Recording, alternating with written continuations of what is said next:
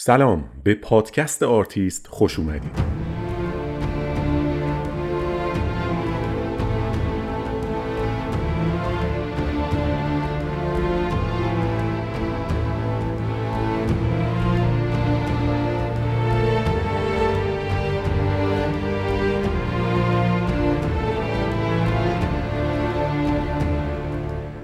من علی مهدوی هستم و در این پادکست در هر قسمت داستان زندگی یکی از آرتیستای مهم و مطرح تاریخ هنر جهان رو روایت می‌کنم. این یه پادکست تحلیل اثر هنری یا نقد فیلم نیست بلکه قصه زندگی افرادیه که با همه موفقیت ها و شکست ها اسمی جاودانه از خودشون ثبت کردن. تلاش کردن شکست خوردن ایستادن و ادامه دادن. و البته در بعضی اوقات کمی هم خوش شانس بودن. به آرتیست خوش اومدید.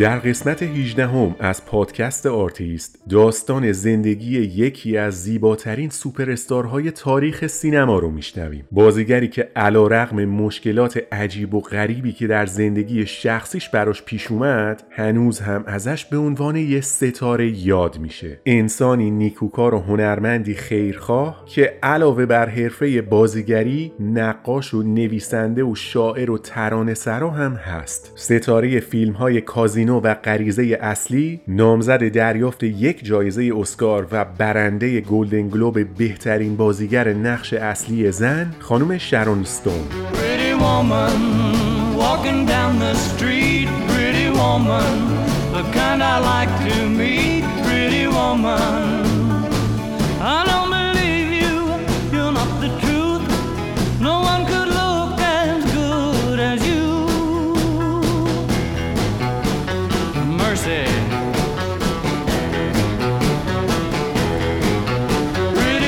woman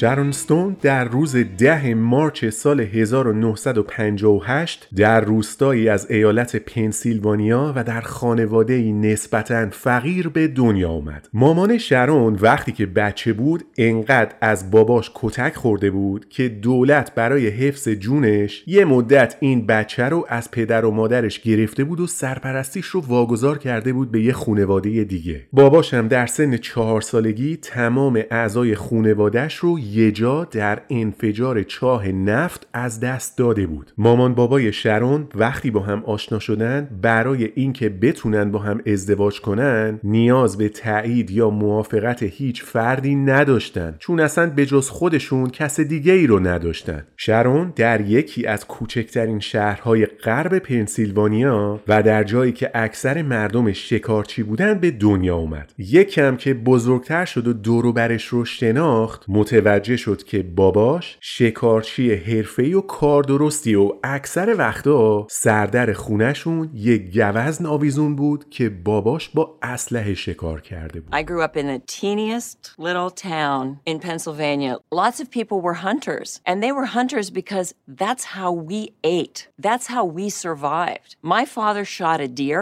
I would come home and the deer would be hanging on my swing set. مامان بابای شرون به جز اون دو تا پسر و یه دختر دیگه هم داشتن و مامانش فقط وقتی که 16 سالش بود بچه اولش رو به دنیا آورده بود رابطه عمیق و عاشقانه پدر و مادر چیزی بود که شرونستون کم سن و سال از وقتی که نسبت به دنیای اطرافش آگاهی پیدا کرد هر روز این عشق و علاقه رو می‌دید و براش جذاب بود My parents were wildly in love with each other. They fell in love. She got pregnant at 16. He was 17. روزها به سرعت میگذشتن و شرون الان پنج سالش شده بود. یه روز که مامانش داشت می‌رفت مدرسه که دوتا پسراشو ثبت نام کنه دید یه تیمی از دانشگاه پنسیلوانیا اومدن و دارن از بچه ها تست آیکیو می‌گیرن. حواسش پرت شد یهو دید که شرون پنج ساله هم رفته توی صف و الان نوبتش شده برای بررسی ضریب هوشی. یه مدت گذشت و اونایی که داشتن تست می‌گرفتن اومدن به مامانش گفتن این دختر شما خیلی ضریب هوشیش بالاست. متوسط IQ در جهان یه چیزی بین 85 تا نهایتا 115 98 درصد مردم در سراسر سر دنیا ضریب هوشیشون زیر عدد 130 ولی IQ این دختر 154 پیشنهادی که ما برای شما داریم اینه که لازم نیست صبر کنین تا بشه 7 سالش و کلاس اول ثبت نامش کنین. این بچه از همین سن 5 سالگی می‌تونه مدرسه رو شروع کنه. اونم نه از کلاس اول. مستقیم می‌تونه بره بشینه سر کلاس دوم. I think when I was about four, four and a half, going to the courthouse and they gave me a bunch of tests. I just had a, an exceptionally high IQ. I started school in the second grade when I was five years old. همه چیز در دوران کودکی نسبتا به خوبی پیش می‌رفت. شرون پنج ساله مدرسه می‌رفت و کلاس دوم بود و بین بچه هایی درس می‌خوند که از نظر سن و سال و جسه ازش بزرگتر بودن. برای همین تقریبا توی مدرسه هیچ دوستی نداشت. یه چند وقتی بود که پدر بزرگ و مادر بزرگ مادریش هم به شهر اونا اومده بودن و نزدیک خونشون زندگی می‌کردن. چیزی که شهران توی یه مدت کوتاه از زندگی این دو نفر دیده بود این بود که پدر بزرگش علا رغم سن زیادش تقریبا هر روز زنش رو کتک می‌زنه. این مسئله البته ربطی به شرون نداشت چون برای این جور مسائل هنوز خیلی کوچولو بود. یه روز که مدرسه تعطیل شد و اومد بیرون و دنبال مامانش میگردید که باهاش برگرد خونه دید به جای مامانش مامان بزرگش اومده دم مدرسه دنبالش. پرسید مامانم کجاست؟ چرا خودش نیومده؟ مامان بزرگشم که دست و بالش از کتکایی که خورده بود سیاه و کبود بود گفت همه خونه ما هستن. منم اومدم تو رو ببرم اونجا. وقتی شرون پنج ساله وارد خونه پدر بزرگش شد دید که پدر و مادر و خواهر و برادرش هیچ کدوم اونجا نیستن. تعجب کرد و پرسید چرا هیچکی نیومده پس؟ مامان بزرگشم گفت دیر نکردن حتما تو راهن. میان ولی یه نفر هست که منتظرته. برو طبقه بالا تو اتاق خواب کناری یه نفر اونجا نشسته که می‌خواد ببینتت. شرون پنج ساله از پله ها بالا رفت به آرومی در زد وارد اتاق شد و دید که همه جا سیاه و هیچی معلوم نیست. ناگهان در اتاق با شدت بسته شد یکی جلوی دهنش رو گرفت و چشمهای شرونستون از شدت ترس سیاهی رفت.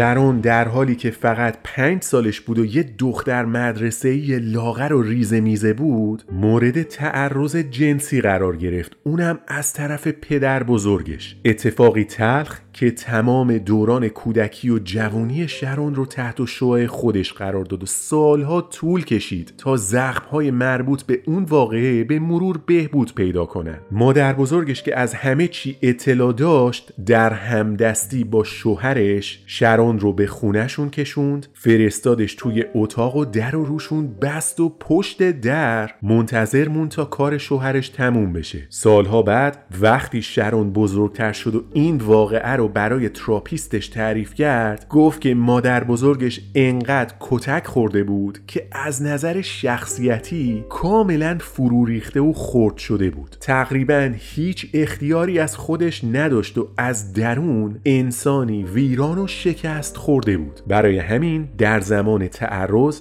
کنار وای میستاد و بجز نگاه کردن هیچ کار دیگه ای نمی کرد. My grandmother assisted my grandfather. My grandfather was a pedophile, but my grandfather beat my grandmother nearly every day of her life. My grandmother was so beaten down by my grandfather that she not only did not protect us, she stood by as he was abusing. اثرات تعرض جنسی در کودکی تا سالها شرونستون رو رها نکرد. اون چیزی که تجربه کرده بود تا سالها تو مغزش و جلوی چشمش بود و همین باعث شد که شرون به کودکی کم حرف، خجالتی و درونگرا تبدیل بشه. بعدها در جلسات متعدد تراپی شرکت کرد تا بتونه اثرات اون اتفاق تلخ رو به حد اقل برسونه. مشاوره و کمک گرفتن از پزشکها و متخصص هایی که کارشون به صورت حرفه‌ای حمایت از افرادی بود که سابقه تعرض توسط اعضای خانواده یا زنای با مهارم رو تجربه کرده بودند. I went to 12 step incest uh, survivor meetings. I had no idea about anything because my grandfather threatened to kill me if I said anything to anyone. شرون البته تنها قربانی پدر بزرگش نبود. قبلتر هم خواهرش همینجوری مورد تعرض قرار گرفته بود. این اتفاق باعث شد که شرون نه تنها از مادر بزرگش متنفر بشه بلکه تا سالها فکر می‌کرد که مامان خودش هم با اینا همدست بوده. در نتیجه رابطهش به معنای واقعی کلمه با مامانش و مامان بزرگش از بین رفت. اون و خواهرش با هم تو یه اتاق میخوابیدن. اما هیچ کدوم از اتفاقی که براشون افتاده بود چیزی نمی‌گفتن. چون تهدید شده بودن اگه از این مسئله حرفی به کسی بزنن کشته میشن. So even though as a kid growing up, I shared a room with my sister,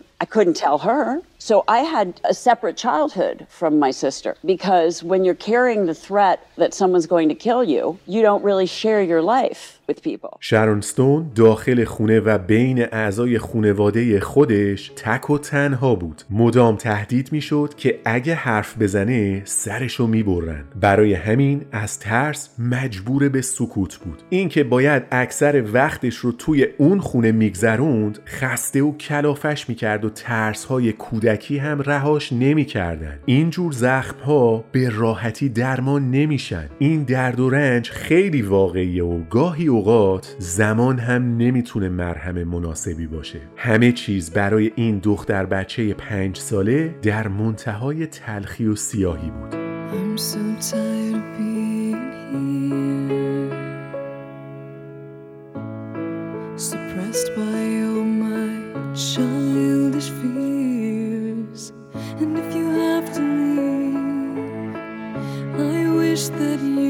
just leave. Your presence still lingers here, and it won't leave me alone. These wounds won't seem to heal. This pain is just too real. There's just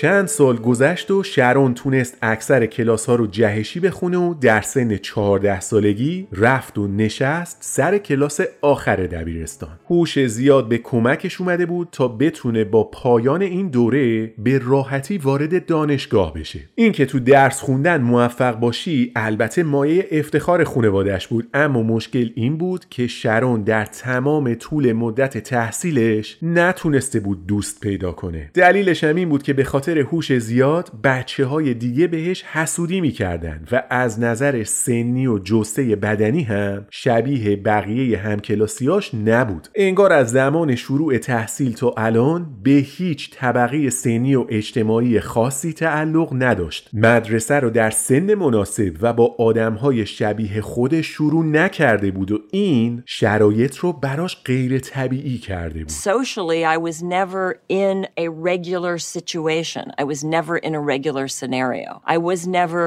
schooled, raised, taught with all the regular things happening at the regular time for me. I was always in some sort of unusual circumstance and being prepared to live an unusual circumstantial life because that was my destiny. همیشه توی مدرسه آدمایی هستن که گوشگیرن و با جمع کاری ندارن یه سری دیگه هم هستن که برعکس اتفاقا خیلی اجتماعی و اهل رفیق بازی و این حرفان. شرونستون 15 ساله در روزهای آخر دبیرستان داشت خودشو برای امتحان نهایی آماده می‌کرد و اکثر وقتش رو تک و تنها توی حیات مدرسه به تمرین کردن و تست زدن میگذروند. یه روز که با تنها دوستش توی حیات نشسته بودن و داشتن با هم گپ می‌زدن چشمش افتاد به یه گروه دیگه از دخترای همکلاسیش و گفت کاش منم مثل اینا بودم. این دخترها نه تنها خوشگلن بلکه همه پسرای مدرسه تو کارشونن و آرزوشونه که این دخترها یه لبخند بهشون بزنن. خداوند نه تنها به من ریخت و قیافه و هیکل قشنگی نداده بلکه توانایی دوستی با اینجور آدما رو هم ازم گرفته. یعنی میشه یه روزی بیاد این دختر خوشگلا بیان سراغم و منو به عنوان دوستشون قبول کنن؟ چیز زیادی نمی‌خوام فقط منو تو جمعشون به عنوان یه دوست قبول کنن. همین جوری که داشت با خودش زیر لب زمزمه می‌کرد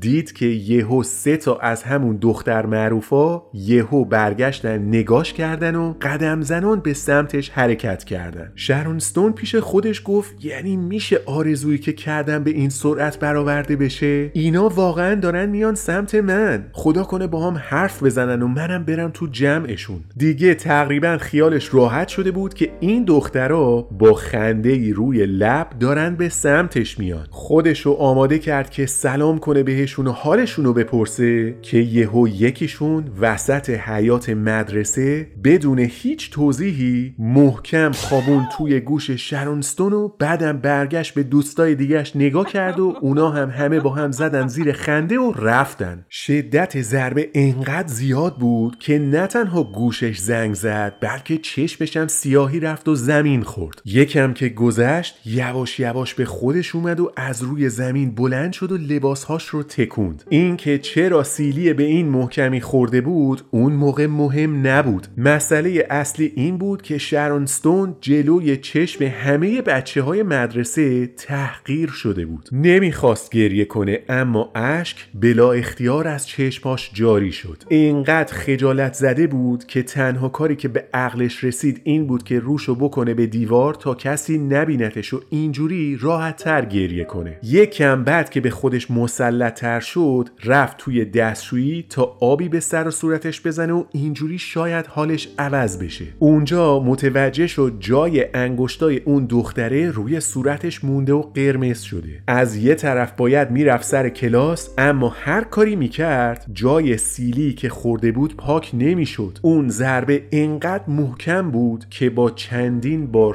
شستن هم از روی صورتش محو نشد So I'm on the playground with my one friend, and so the important cute girls all start coming over. And I look at my friend, and I think they're going to maybe they're going to talk to us, and maybe they're going to like us, and maybe they're going to include us. And I, you know, I'm thinking, oh my God, they're coming over to us. You know, they come up, and of course I'm sort of leaning in like this is a big moment, and the girl slapped me across the face. And then she turned to her friends and they all started laughing. And I was so stunned.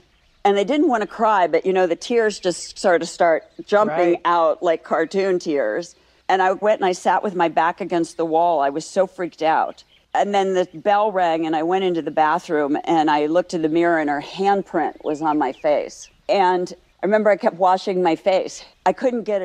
با وجود همه مشکلات شرونستون 15 ساله دبیرستان رو تموم کرد و در رشته نویسندگی خلاق و هنرهای زیبا وارد کالج ادینبرو در پنسیلوانیا شد. البته از چند تا از دانشگاه های دیگه در ایالت های دورتر هم پذیرش داشت اما پدر مادرش چون هنوز خیلی کوچولو بود اجازه ندادن ازشون دور بشه. وضعیت روابط اجتماعی شرون توی کالج به نسبت اوضاع اوضاعش توی دبیرستان یه کمی بهتر شده بود. اینجا تونسته بود چندتایی دوست پیدا کنه و یواش یواش فهمیده بود که انقدر هم که فکر می‌کنه زشت و بدهیکل نیست. پسرای دانشگاه می اومدن سراغش رو کم کم داشت به چشم می اومد اما چون زیر سن قانونی بود کسی قدم بزرگتری برای ایجاد رابطه بر نمی داشت یه روز که با دوستاش نشسته بودن روی چمنهای حیات دانشگاه و داشتن با هم گپ می زدن یکیشون به شرون گفت از خونه شما تا شهر کرافورد چقدر راهه؟ شرون هم گفت زیاد نیست چطور مگه؟ اون دوستش گفت ببین مسابقات دختر شایسته این منطقه هر سال توی کرافورد برگزار میشه. من فکر می‌کنم تو با توجه به هوشت و اینکه آیکیو بالایی و در 15 سالگی تونستی وارد دانشگاه بشی و ماشاءالله خوشگل و خوشیکلم هستی می‌تونی شانس برنده شدن داشته باشی. بیا برو ثبت نام کن ما هم میایم اونجا. اگه لازم شد بهت رأی میدیم. شرون گفت بابا من بین چهار نفر نمی‌تونم درست حرف بزنم. بس که خجالتیم. تا یکی ازم سوال می‌پرسه رنگم میپره و به پته پته میفتم حالا برم روی استیج و کتواک کنم و سوال جواب بدم. اصلا حرفشم نزن. خلاصه بعد از کلی اصرار شرونستون حاضر شد در مسابقات دختر شایسته شهر کرافورد شرکت کنه. الان شده بود 16 سالش و راحتتر از اون چیزی که فکرش رو می‌کرد مراحل مقدماتی مسابقات رو پشت سر گذاشت و الان توی فینال بود. روز مسابقه وقتی اسم شرونستون به عنوان برنده نهایی اعلام شد از خوشحالی داشت بال در می آورد همونجا اومدن سراغش و گفتن که چند ماه دیگه مسابقات دختر شایسته در کل ایالت پنسیلوانیا برگزار میشه و تو به عنوان برنده منطقه کرافورد نماینده شهر ما هستی واسه اون مسابقات برنده شدن در سطح ایالت عنوان کوچیکی نبود. برای همین شرونستون تمام تلاشش رو کرد که بتونه بهترین خودش رو اونجا نشون بده. مسابقات دختر شایسته ایالت پنسیلوانیا چندین ساعت ادامه داشت. همه چی داشت خوب پیش می‌رفت تا اینکه در مرحله نهایی همه دخترها باید از این بر استیج حرکت می‌کردن و می‌رفتن اون طرف یه نگاهی به تماشاچیا مینداختن و مجددا برمیگشتن سر نوبت به شرون استون که رسید در مسیر رفت اون آخرای stage یهو پاش لیز خورد و نقش بر زمین شد. یه جوری افتاد که پای چپ و راستش وسط سالن به سمت آسمون هوا شدن. روی کمر میچرخید و هلیکوپتری می‌زد. پای راستش می‌رفت به سمت چشم چپ و پای چپ دور بازوی راست میپیچید. لباس از یه طرف دست و پا از یه طرف شرون استون هر کاری می‌کرد نمی‌تونست از روی زمین بلند بشه. یعنی تا میومد خودشو از زمین بلند کنه پاش دوباره لیز می‌خورد و دامن هوا می‌شد و باز میافتاد روی زمین به چرخ زدن. اینجوری تصور کنید که انگار سطح استیج یخ بسته باشه و شرونم هر کاری می‌کرد مدام روش لیز می‌خورد و نمی‌تونست بلند شه. خلاصه عوامل پشت صحنه دیدن که این بابا این کاره نیست. چهار پنج نفری اومدن و زیر بغلش رو گرفتن و بزرگوار رو از مسابقه خارج کردن. بعد از حذف شدن شرون نشسته بود پشت صحنه و داشت قصه می‌خورد. اینجا بود که یکی از داورا اومد پیشش و گفت راستشو بخوای تو اصلا واسه اینجور مسابقات آماده نیستی. برای مراسم زنده اعتماد به نفست پایینه. باید بیشتر تمرین کنی. واسه همین من اومدم یه پیشنهاد بهت بدم که به نظرم مناسب سن و سال و وضعیت بدنی و خوشگلی ظاهریته. من فکر می‌کنم تو باید مدل بشی. اصلا واسه این کار ساخته شدی با یکم تمرین بیشتر و آموزش توسط مربی های خبره این کار تو می‌تونی نه تنها در آمریکا در سراسر جهان بدرخشی زندگی شرونستون بعد از قبول این پیشنهاد برای همیشه تغییر کرد When it came time for the evening gown competition, instead of going down and doing those demure little turns at the end of the runway, I kind of blew down the runway and did this big spin. And one of the judges came up to me afterwards and said, Look, forget the beauty pageant thing. You could model. You have a kind of a runway thing, you know. You may you might think about that. And that's when life began to change. Well, that's when I started to think about it. برنده شدن در مسابقات دختر شایسته کرافورد زیر زبون شرونستون مزه کرد نیست تا اون لحظه هیچ کس توی زندگی محلش نذاشته بود وقتی برای بار اول به چشم اومد و ازش تعریف کردن این براش خوشایند بود برای همین عطای درس خوندن و آیکیو بالا رو به لقاش بخشید و برای اینکه مدل بشه در سن 17 سالگی به نیویورک رفت حدوداً 6 ماه اونجا آموزش دید که بهش گفتند برای اجرای برنامه های اصلی باید به شهر میلان در ایتالیا بره. شرون ستون که توی کار مدلینگ حسابی پیشرفت کرده بود یک سال رو در میلان زندگی کرد و بعد از اونم برای اینکه تو یه سری برنامه دیگه شرکت کنه یک سال رو در پاریس زندگی کرد. I modeled for Eileen Ford and then I moved to Milan. And lived there. And then I moved to Paris the next year and lived there. چند سالی گذشت. الان دیگه حدودای 20 سالش شده بود و کم کم اون شور و علاقه ای که به مدلینگ داشت فروکش کرده بود. درسته که دوستای خوبی پیدا کرده بود اما ته دلش از این کار راضی نبود. فکر می‌کرد قدرت و تواناییهاش بیشتر از این حرفاست و مدل بودن کار وقتگیر و بینتیجه ایه برای همین یه شب نشست با خودش دو دو تا چارتا کرد و به ندای قلبش رجوع کرد. یادش اومد که از بچگی عاشق هنر بوده و الانم اون گرایش حتی شدیدتر وجود داره. یه جور صدای درونی الهام بخش همیشه بهش می‌گفت که تو در دنیای نمایش موفق خواهی شد. شرون ستون باور داشت که یه روز ستاره سینما میشه. نه فقط بازیگر سینماها نه ستاره سینما میشه. I was always so interested in the arts, and I think that really was such a formative part of my life. And it's weird to say, I know, but I knew I was going to be a movie star, not just an actress. I knew that a movie star was part of my destiny. برای اینکه به آرزوش برسه لازم بود که از اروپا به آمریکا برگرده و هیچ جایی برای ورود به دنیای سینما مناسبتر از هالیوود نیست شرون ستون 20 ساله که عمیقا باور داشت در تقدیرش ستاره سینما شدن مقدر شده به هالیوود اومد تا بتونه با کمک آژانس های سینمایی و دوستایی که تو کار مدلینگ پیدا کرده بود اولین نقشش رو قطعی کنه. این اولین قدم برای شروع ستاره شدن خانم استون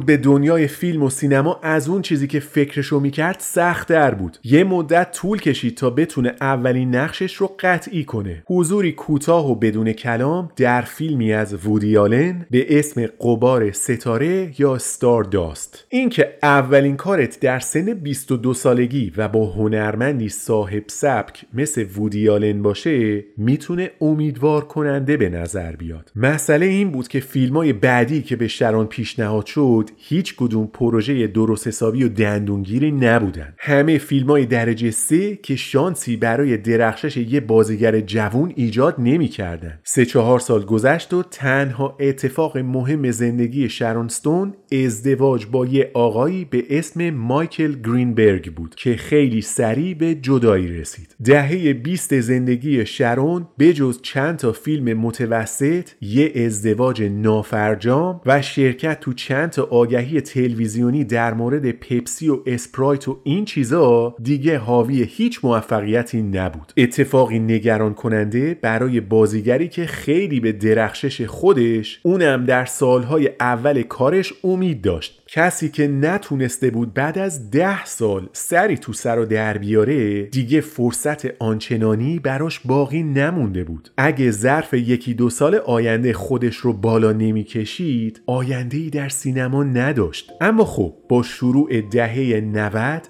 بخت و اقبال بود که به سراغ شرون ستون اومد. بازی در فیلمی به اسم یادآوری کامل یا توتال ریکال دقیقا همون شانسی بود که ستون دنبالش میگشت. آرنولد هم بازیش بود و کارگردان هم آقای پول ورهوفن حسابی به شرون اعتماد داشت. این فیلم فروش فوق‌العاده ای رو در گیشه تجربه کرد و مجموعاً 260 میلیون دلار فروخت و تبدیل به اولین کاری شد که شرون ستون توش نقش کلیدی داره و مخاطب هم ازش استقبال می‌کنه. این موفقیت البته که اتفاق خوشایندی بود اما هنوزم اون چیزی نبود که شرون انتظارش رو داشت. اما یه موضوع قطعی بود. اینکه شرون ستون با خودش عهد کرد که پروژه بعدیش رو با دقت هرچه تمامتر انتخاب کنه و ستاره سینما شدن رو هدف اصلی خودش قرار بده. برای همین حسابی صبر کرد تا بتونه در لحظه مناسب بهترین گزینه رو انتخاب کنه. اتفاق بزرگ و سرنوشت ساز و اون فیلمی که دوستداران سینما باهاش شرونستون رو به یاد میارن نهایتا در سال 1992 به واقعیت پیوست. اتفاقی تاثیرگذار که زندگی خانم ستون رو یه شب زیر و رو کرد.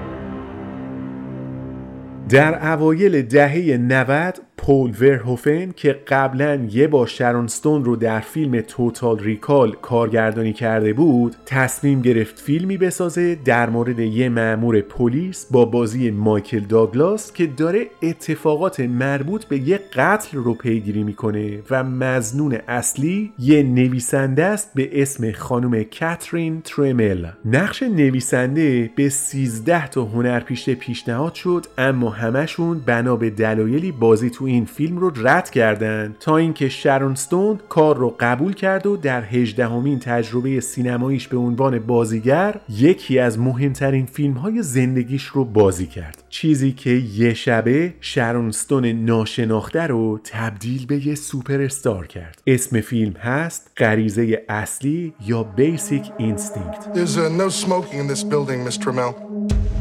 What are you gonna do? Charge me with smoking? Would you tell us the nature of your relationship with Mr. Boz? I had sex with him for about a year and a half. You didn't feel anything for him, you just had sex with him for your book. In the beginning. Then I got to like what he did for me. Did you kill Mr. Boz, Miss Trammell? No, You like playing games, don't you? games are fun. وقتی پیشنهاد بازی در فیلم غریزه اصلی اومد شرون ستون 32 سالش بود و می‌دونست که این احتمالا آخرین شانسیه که در خونش رو می‌زنه. سنش داشت می‌رفت بالا و تا اون موقع اون نقشی رو که دوست داشت در سینما به دست نیاورده بود. غریزه اصلی حکم یه برگ برنده رو داشت که زندگی شخصی و هنری خانم ستون رو متحول کرد. Basic Instinct was my 18th movie. I was 32 years old. When I got that job. I knew this was the last chance. I was aging out of the business I hadn't really gotten into yet. I needed a break. وقتی شرون برای امضای قرارداد به اتاق تهیه کننده رفت طرف اصلا از انتخاب کارگردان و اعتمادش به شرون راضی نبود. برای همین یه جوری که انگار طلبکاره به استون گفت می‌دونی تو انتخاب اول ما نبودی. انتخاب دوم و سوم و چهارممون هم حتی نبودی. تو انتخاب سیزدهم ما بودی کرن. فیلم برداری شروع شد و کار ماها ادامه داشت و حتی در مرحله تدوین هم تهیه کننده اسم شرون ستون رو یاد نگرفته بود و مدام به اشتباه بهش می‌گفت کرن He closed the door and sat down and said, You were not our first choice, Karen. No, you were not even the second or the third. You were the 13th choice for this film. He continued to call me Karen all through the making and post production of the movie. نهایتا فیلم در بهار سال 1992 و در جشنواره کن برای اولین بار اکران شد و بعد از اونم روی پرده سینماها در آمریکا رفت. فروش فیلم فوق‌العاده بود و در آمریکا فقط در هفته اول 15 میلیون دلار فروخت. در ایتالیا و اسپانیا رکورد فروش یه فیلم در هفته اول رو جابجا کرد. به همون نسبت که مردم فیلم رو دوست داشتن منتقدها از خشونت زیاد نشون دادن بیش از حد روابط جنسی و استفاده از مواد مخدر در طول فیلم انتقاد کردند. گروه های حامی حقوق همجنسگراها هم یک کمپین اعتراضی تشکیل دادن که چرا کاترین ترمل که یه جاهایی توی فیلم لزبیان به نظر می‌رسه به عنوان یه قاتل روانی معرفی میشه و این در نهایت باعث همجنسگرا حراسی میشه این حاشیه ها همه به دیده شدن فیلم کمک کردن و ستاره اصلی هم کسی بجز شرونستون نبود که برای ایفای نقش خانم نویسنده نامزد دریافت جایزه بهترین بازیگر زن در مراسم گلدن گلوب اون سال شد Do you use drugs, Miss Trammell? Sometimes. You ever use drugs with Mr. Boz? Sure. What kind of drugs? Cocaine. Have you ever fucked on cocaine, Nick? How'd you feel when he died? I loved him. It hurt. How'd you feel when I told you Johnny Boz had died? I felt like someone had read my book and was playing a game. But it didn't hurt. No. Because you didn't love him, That's right. even though you were fucking him. You still get the pleasure. Didn't you ever fuck anybody else when you were married, Nick? How'd you know he was married? Maybe I was just guessing. یکی از مهمترین سکانس های فیلم غریزه اصلی که البته از پربیننده ترین سکانس های تاریخ سینما هم هست قسمت مربوط به بازجویی از خانم کاترین ترمل در ابتدای فیلمه. جایی که شرون استون توی اتاق بازجویی یه سیگار روشن می‌کنه و به آرومی پای راستش رو میندازه روی پای چپش. اصلا توی انگلیسی یه اصطلاح براش درست شده به اسم leg crossing scene یا صحنه مربوط به پا رو پا انداختن گفته شده رکورد بیشترین میزان استفاده از دکمه پاز در تاریخ مربوط به این سکانسه How'd you meet Mr. Boz?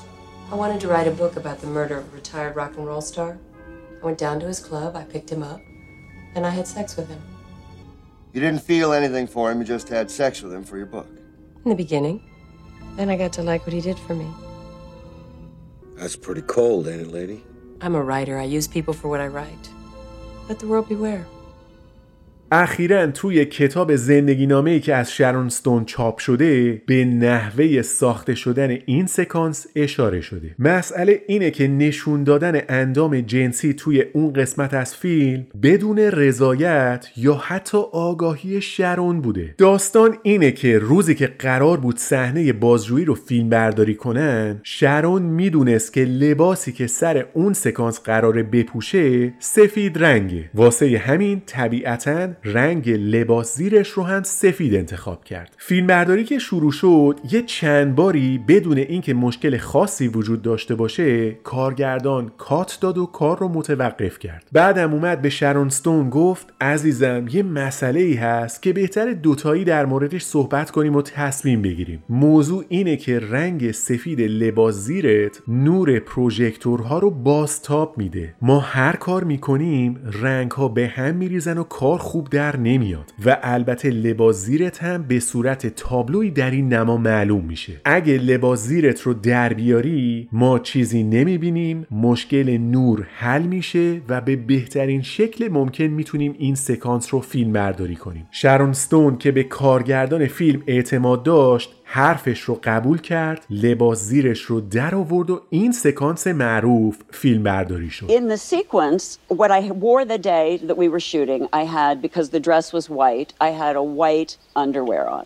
When we were shooting the scene, we'd shot a couple of takes, and the director said to me, We're seeing it. It's glowing white when you cross your legs. It's hitting, the light is hitting it too much, and we can see you have underwear. If you take them off, we won't see anything. I said, Okay. I took them off. We did the scene. The movie was done. وقتی فیلم آماده نمایش شد شرون ستون نسخه نهایی رو در یک اکران خصوصی به همراه جمعی از اهالی سینما وکلا و دانش آموخته های حقوق برای اولین بار دید چیزی که اصلا قرار نبود نشون داده بشه حالا برای چند ثانیه به سرعت اما به وضوح قسمتی از فیلم شده بود شرون ستون که از دیدن این صحنه قلب قلبش از استرس به تپش افتاده بود و کاملا در شوک فرو رفته بود دیگه نتونست خودش رو تحمل کنه و بدون لحظه ای تردید رفت توی اتاقی که کارگردان توش بود و در و بست و محکم خوابون زیر گوش کارگردان. عوامل همه جمع شدن که ته و توی این زد و خورد و در بیارن اما اونی که زده بود می‌دونست واسه چی زده و اونی که خورده بود می‌دونست واسه چی خورده. شرون ستون جلوی چشم بقیه به کارگردان گفت ازت شکایت می‌کنم و جلوی کارت رو می‌گیرم فردا هم وکیلم رو میفرستم بیاد سراغت I was shown the film with a bunch of Century City attorneys, like a full screening room.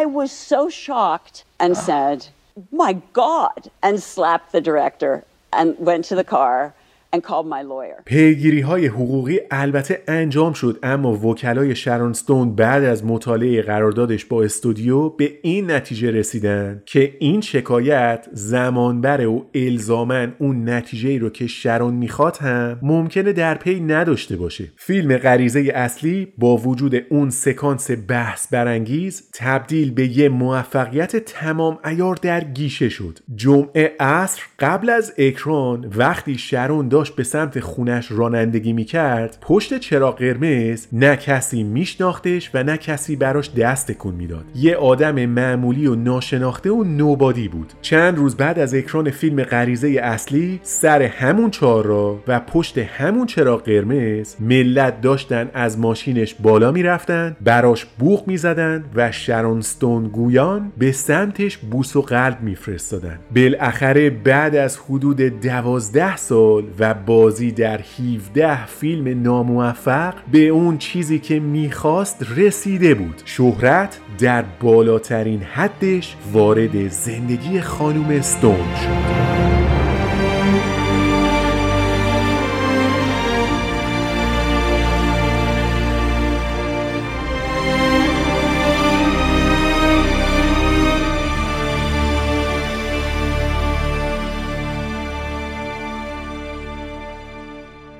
حالا که شهرت و محبوبیت و موفقیت یه جا سراغ شرون اومده بودن این انتخاب های بعدی رو سختتر می‌کرد. از طرف دیگه درست بعد از اکران موفق فیلم با یه آقای آشنا شد و روابط عاشقانه جدیتر شد و این دو نفر با هم نامزد کردن. اما درست بعد از نامزدی شرون متوجه شد که طرف اون فردی نیست که بخواد همه زندگیش رو در کنارش بگذرونه. اولش سعی کرد با زبون خوش این ارتباط ارتباط رو تموم کنه. اما بعد که دید کار به جر و بحث و دعوا مرافع رسیده حلقه نامزدی رو گذاشت توی پاکت و به آدرس اون آقا پست کرد تا حتی برای برگردوندن حلقه نامزدیش هم حاضر نباشه. یه بار دیگه طرف رو ببینه. یه سال بعد از غریزه اصلی دو تا فیلم دیگه از شرونستون اکران شدن که مهمترینش بازی در نقشی کوتاه در کنار آرنولد بود در فیلمی به اسم آخرین قهرمان اکشن. این فیلم به خودی خود اثر آنچنان مهمی به حساب نمیاد اما فروش نسبتا قابل قبولی داشت. تقریبا هیچ موفقیتی هم به دست نیاورد بجز موزیک ویدیویی که برای این فیلم ساخته شد و نامزد دریافت جایزه گرمی بهترین اجرای سال شد. ترانه ای که یکی از بهترین گروه های تاریخ موسیقی متال نوشته کاری به اسم عصبانیت دوباره از گروه مگادث. آهنگ با این جملات شروع میشه که هرچی بیشتر سعی می‌کنم بشناسمت اما بیشتر بازتابی از خودم رو در تو می‌بینم. هرچی بیشتر تلاش می‌کنم که منظورت رو متوجه بشم اون نقابی که روی صورتت گرفتی فرو میریزه و چهره واقعیت نمایان تر میشه.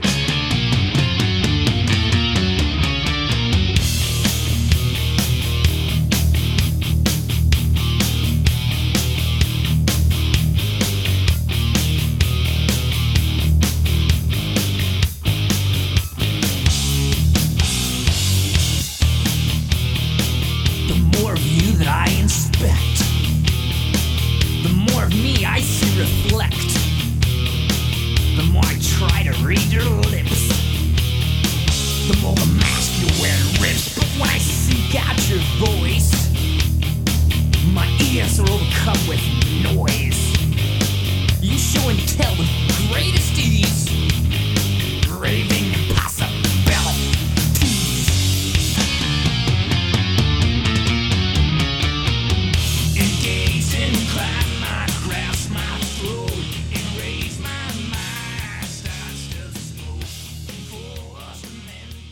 زندگی هنری شرون استون که در اوج خودش بود با سه تا اتفاق مهم دیگه تکمیل تر شد. اول اینکه در سال 1994 تو فیلمی بازی کرد به اسم تقاطع یا Intersection که همبازیش ریچارد گیر بود. شرون و ریچارد در طول مدت فیلمبرداری خیلی با هم رفیق شدن و همین باعث شد که در مورد مسائل مختلف از جمله مباحث مذهبی و اعتقادی هم با هم صحبت کنن. احتمالا شما هم می‌دونید که ریچارد گیر یه بودایی سفت و سخته. وقتی دید بعد از فیلمبرداری خودش و شرون کار دیگه ای ندارن شروع کرد به تبلیغ آین بودایی. همین شد که خانم شرونستون در پایان ساخت فیلم تقاطع دینش رو عوض کرد و بودایی شد. همون سال برای یه فیلم دیگه جایزه مقبول ترین هنرپیشه زن سال رو از شبکه معروف MTV دریافت کرد.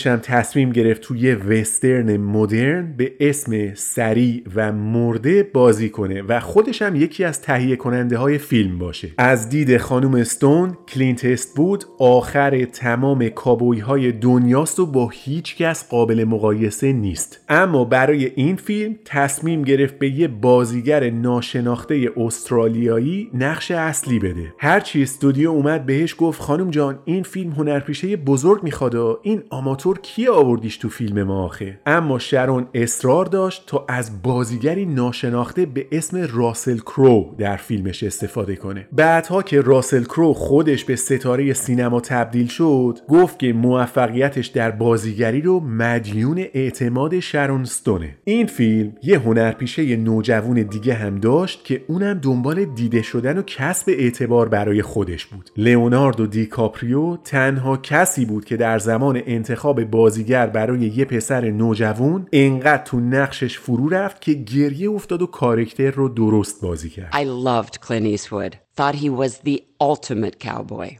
I wanted this guy that they had never heard of for the other male lead. His name was Russell Crowe. Then we auditioned teens to play Gene's son. This kid, named Leonardo DiCaprio, was the only one who nailed the audition. He was the only one who came in and cried, begging his father to love him as he died in the scene. سال 1995 مهمترین آرزوی سینمایی شرون ستون به واقعیت تبدیل شد. وقتی مارتین اسکورسزی قرار شد با الهام از یه داستان واقعی فیلم کازینو رو بسازه، طبیعتا رابرت دنیرو انتخاب اول بود. اگه داستان در مورد قمار و مافیا و لاس وگاس هم باشه، در کنار دنیرو جو پشی هم باید حضور داشته باشه. انتخاب این دو نفر بدون هیچ مکس و وقفه توسط اسکورسزی انجام شد. برای بازی در نقش جینجر بهترین گزینه شرون ستون بود. خود اسکورسزی توی مصاحبه ای گفته که من فیلمای قبلی شرون رو دیده بودم و به نظرم یه جور حضور سینمایی خاصی در کاراش می‌شد پیدا کرد. در مورد کازینو خیلی مشتاق بود و یه شور و شوق عجیبی برای بازی در نقش جینجر داشت. به نظر من از نظر ظاهری هم انگار اصلا ساخته شده بود برای یه دختر دهه هفتادی که با اون تیپ و قیافه دلچسب و فریبنده به لاس وگاس اون زمان وارد بشه. اینم بگم که قیافه شرونستون واقعا شبیه همون آدمی بود که در واقعیت این اتفاقات براش افتاده بود. Sharon, Sharon has a,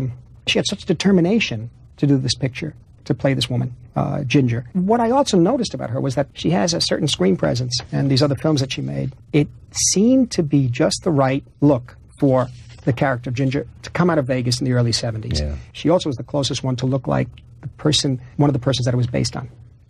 فیلم کازینو به اعتقاد خیلیا بهترین کار اسکورسزیه ممکنه شما با این نظر موافق باشین یا مخالف اما چیزی که تقریبا تمام منتقدهای درجه یک سینما روش متفق القول هستن اینه که بازی شرونستون توی این فیلم درجه یک و درخشانه. کازینو داستان یک قمارباز حرفه‌ای ولی بازنشسته است به اسم سم راتستین با بازی رابرت دنیرو که مأموریت پیدا می‌کنه مدیریت یک کازینو در شهر لاس وگاس رو به دست بگیره و به وضعیت به هم ریخته اونجا سر و سامون بده. اداره امور با ورود یه دختر خوشگل به اسم جینجر و همینطور درگیری های بین گروهی به مرور از کنترل سم خارج میشه و این خودش باعث به وجود اومدن کلی اتفاق و چالش برای این آدما میشه. Before I ever ran a casino or got myself blown up, Ace Rothstein was a hell of a handicapper. And I was given paradise on earth. I was given one of the biggest casinos in Las Vegas to run, the Tangiers, by the only kind of guys that can actually get you that kind of money. $62,700,000. I don't know all the details. Matter of fact, nobody knew all the details. But it should have been perfect. I mean, he had me, Nicky Santoro, his best friend, watching his ass. And he had Ginger, the woman he loved on his arm. But in the end, we.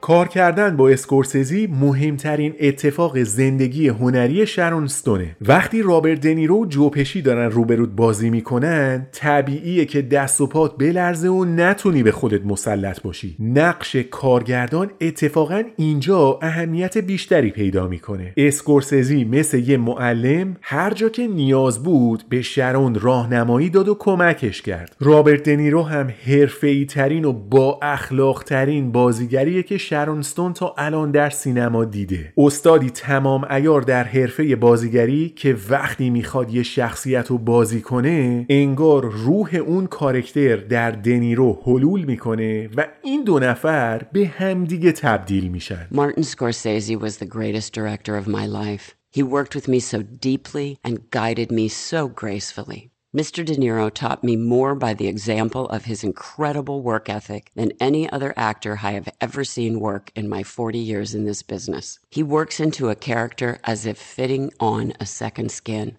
He will not stop until it is a perfect fit. کازینو هم مثل فیلم رفقای خوب در ابتدا آنچنان که شایستش بود مورد توجه قرار نگرفت. ولی هرچی زمان گذشت ارزش های هنری و کیفیت بالای بازیگری دنیرو، پشی و استون بیشتر دیده شد. هر یک دهه که از ساخت این فیلم میگذره افراد بیشتری به این نتیجه می‌رسند که عجب کار درجه یکیه. یکی از سریعترین و رگ مرگباری ترین دیالوگ های بین رابرت دنیرو و جو پشی هم در این فیلم و در سکانس معروف ملاقات در بیابان اتفاق افتاد Where the fuck you get off talking to people about me behind my back going over my head?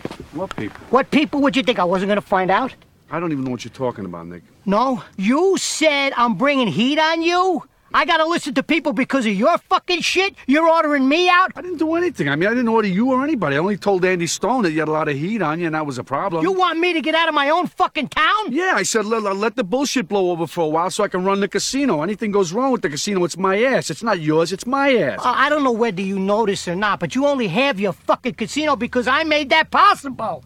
I'm what counts out here, not your fucking country clubs or your fucking TV shows. And what the fuck are you doing on TV anyhow? You wanted to go on TV. Yeah, I did want to go on TV. That way I have a forum. I can fight back. I'm known. People see me. Oh, sure. And now what do you I want to do? blame your fucking license on me. No, is that I'm it? just- Nicky. Get this through your head, You you. never- Get this through your head, you Jew motherfucker, you. You only exist out here because of me. موسیقی در فیلم کازینو عنصر بسیار مهمیه با توجه به فضای کار و لوکیشن های مختلف که همگی در لاس وگاس هستند تعدادی از بهترین ترانه های تاریخ موسیقی به عنوان موزیک متن در این فیلم استفاده شده که احتمالا یکی از مهمتریناش این قطعه است از گروه مودی بلوز.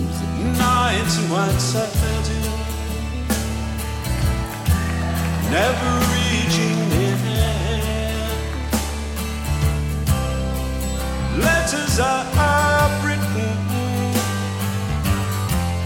never meaning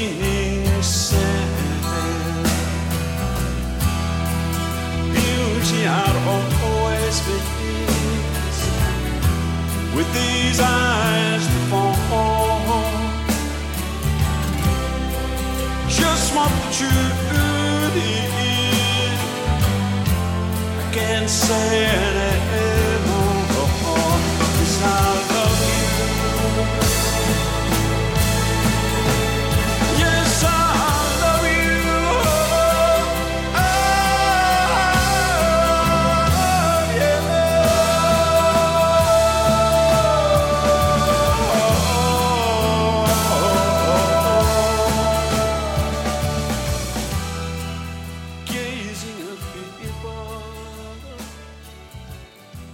تعریف و تمجید از بازی بینظیر استون با نامزدیش در اسکار و گلدن گلوب برای جایزه بهترین بازیگر زن تکمیل شد. در نهایت در پنجاه و سومین مراسم گلدن گلوب خانم شرون ستون برای بازی در نقش جینجر برنده جایزه بهترین بازیگر نقش اصلی زن شد تام هنگس اسامی نامزدها و برنده نهایی رو اعلام کرد The nominees for Best Performance by an Actress in a Motion Picture Drama are Susan Sarandon, Dead Man Walking, Sharon Stone for Casino, Meryl Streep, The Bridges of Madison County, and Emma Thompson, Sense and Sensibility. And the winner is Sharon Stone for Casino. برنده شدن در حضور سوزان ساراندن، مریل استریپ و اما تامسون کار راحتی نیست. شرونستون هیجان زده بعد از دریافت جایزش با بغزی که توی گلوش بود گفت هیچ کس به اندازه خودم در حیرت و تعجب به سر نمی‌بره. واقعا غافل گیر شدم. بیا قبول کنیم که این یه معجزه است. باعث افتخار منه که در حرفه‌ای مشغول به کار هستم که نتیجه نهاییش یه اثر هنریه. من پنج ماه تمام وجودم رو گذاشتم و در کنار تیمی کار کردم که از هر نظر حرفه‌ای و با کیفیت بودن. مرسی که این جایزه رو به من دادین. راستشو بخواین. 19 سال بود که منتظرش بودم. از مارتین اسکورسزی تشکر می‌کنم که گوشه ای از نبوغش شامل حال من هم شد. از رابرت دنیرو ممنونم چون در بازیگری بهترین پارتنریه که یه نفر می‌تونه داشته باشه. Surprised than me. Okay. Uh, I am so proud to be a part of a business where our product is still handmade. And I am so proud to work with people of the quality and caliber of this group that made Casino. I have to thank Marty Scorsese, touching me with his incredible genius. To thank Robert De Niro for simply being the best partner a girl could ever have. I just love you so much for the support and the generosity that you gave me. موفقیت های شرونستون ادامه پیدا کرد و بعد از کازینو یه بار دیگه برای بازی در فیلمی به اسم قدرتمند نامزد دریافت جایزه گلدن گلوب شد وسط های انتخاب فیلم بعدیش و پروژه عکاسی برای مجله معروف وگ با یه خبرنگاری آشنا شد به اسم آقای فیل برانستین یه خبرنگار معروف حوزه جنگ و همینطور از شناخته شده ترین افرادی که کار روزنامه نگاری تحقیقی رو انجام میدن. شرون و فیل یه مدت رو ما هم دیت کردن و از همدیگه خوششون اومد و تصمیم گرفتن با هم ازدواج کنن. برای اینکه مراسم عقد و عروسی شگون داشته باشه و عشق سرشار این دو نفر برای همیشه در تاریخ ثبت بشه تصمیم گرفتن روز ازدواجشون رو با روز ولنتاین یکی کنن. شرون ستون و فیل برانستین در 14 فوریه سال 1998 رسما با هم ازدواج کردند. هر دو نفر در کار خودشون در اوج بودن و رابطه ای سراسر مهر و محبت بینشون در جریان بود. خیلی زودم دست به کار شدن و فقط چند ماه بعد از ازدواج خانم استون باردار شد. تو همون هفته های اول بچه سخت شد که خبر بسیار تلخی برای فیل و شرون به حساب می اومد اما دست از تلاش بر نداشتن و به فاصله کوتاه دو بار دیگه هم تلاش کردن و هر دفعه بازم بچه سخت شد. بیماری خود ایمنی که شرونستون بهش مبتلا بود باعث می شد بدنش به اشتباه به خودش حمله کنه و قسمت های مختلفی از بافت ها و اندام ها رو درگیر کنه. این دو نفر بعد از چندین بار تلاش ناموفق در نهایت متوجه شدند که به صورت طبیعی قادر به بچه دار شدن نیستند برای همین تصمیم گرفتن یه پسر بچه به اسم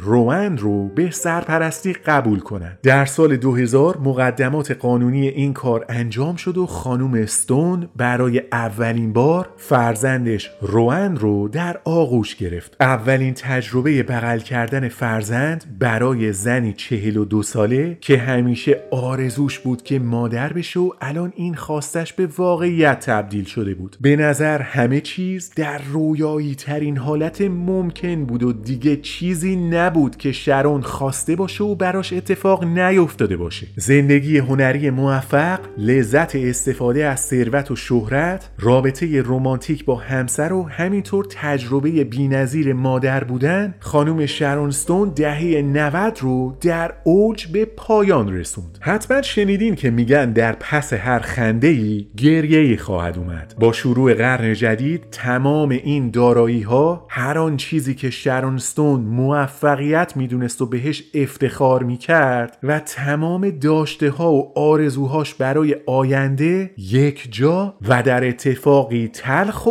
عجیب از بین رفتن سقوط به معنای واقعی کلمه اون چیزی بود که شرون ستون تجربه کرد رخدادهایی تکان دهنده که از سپتامبر سال 2001 شروع شدن و سایه سیاهشون رو بر زندگی شرون انداختن This is the end.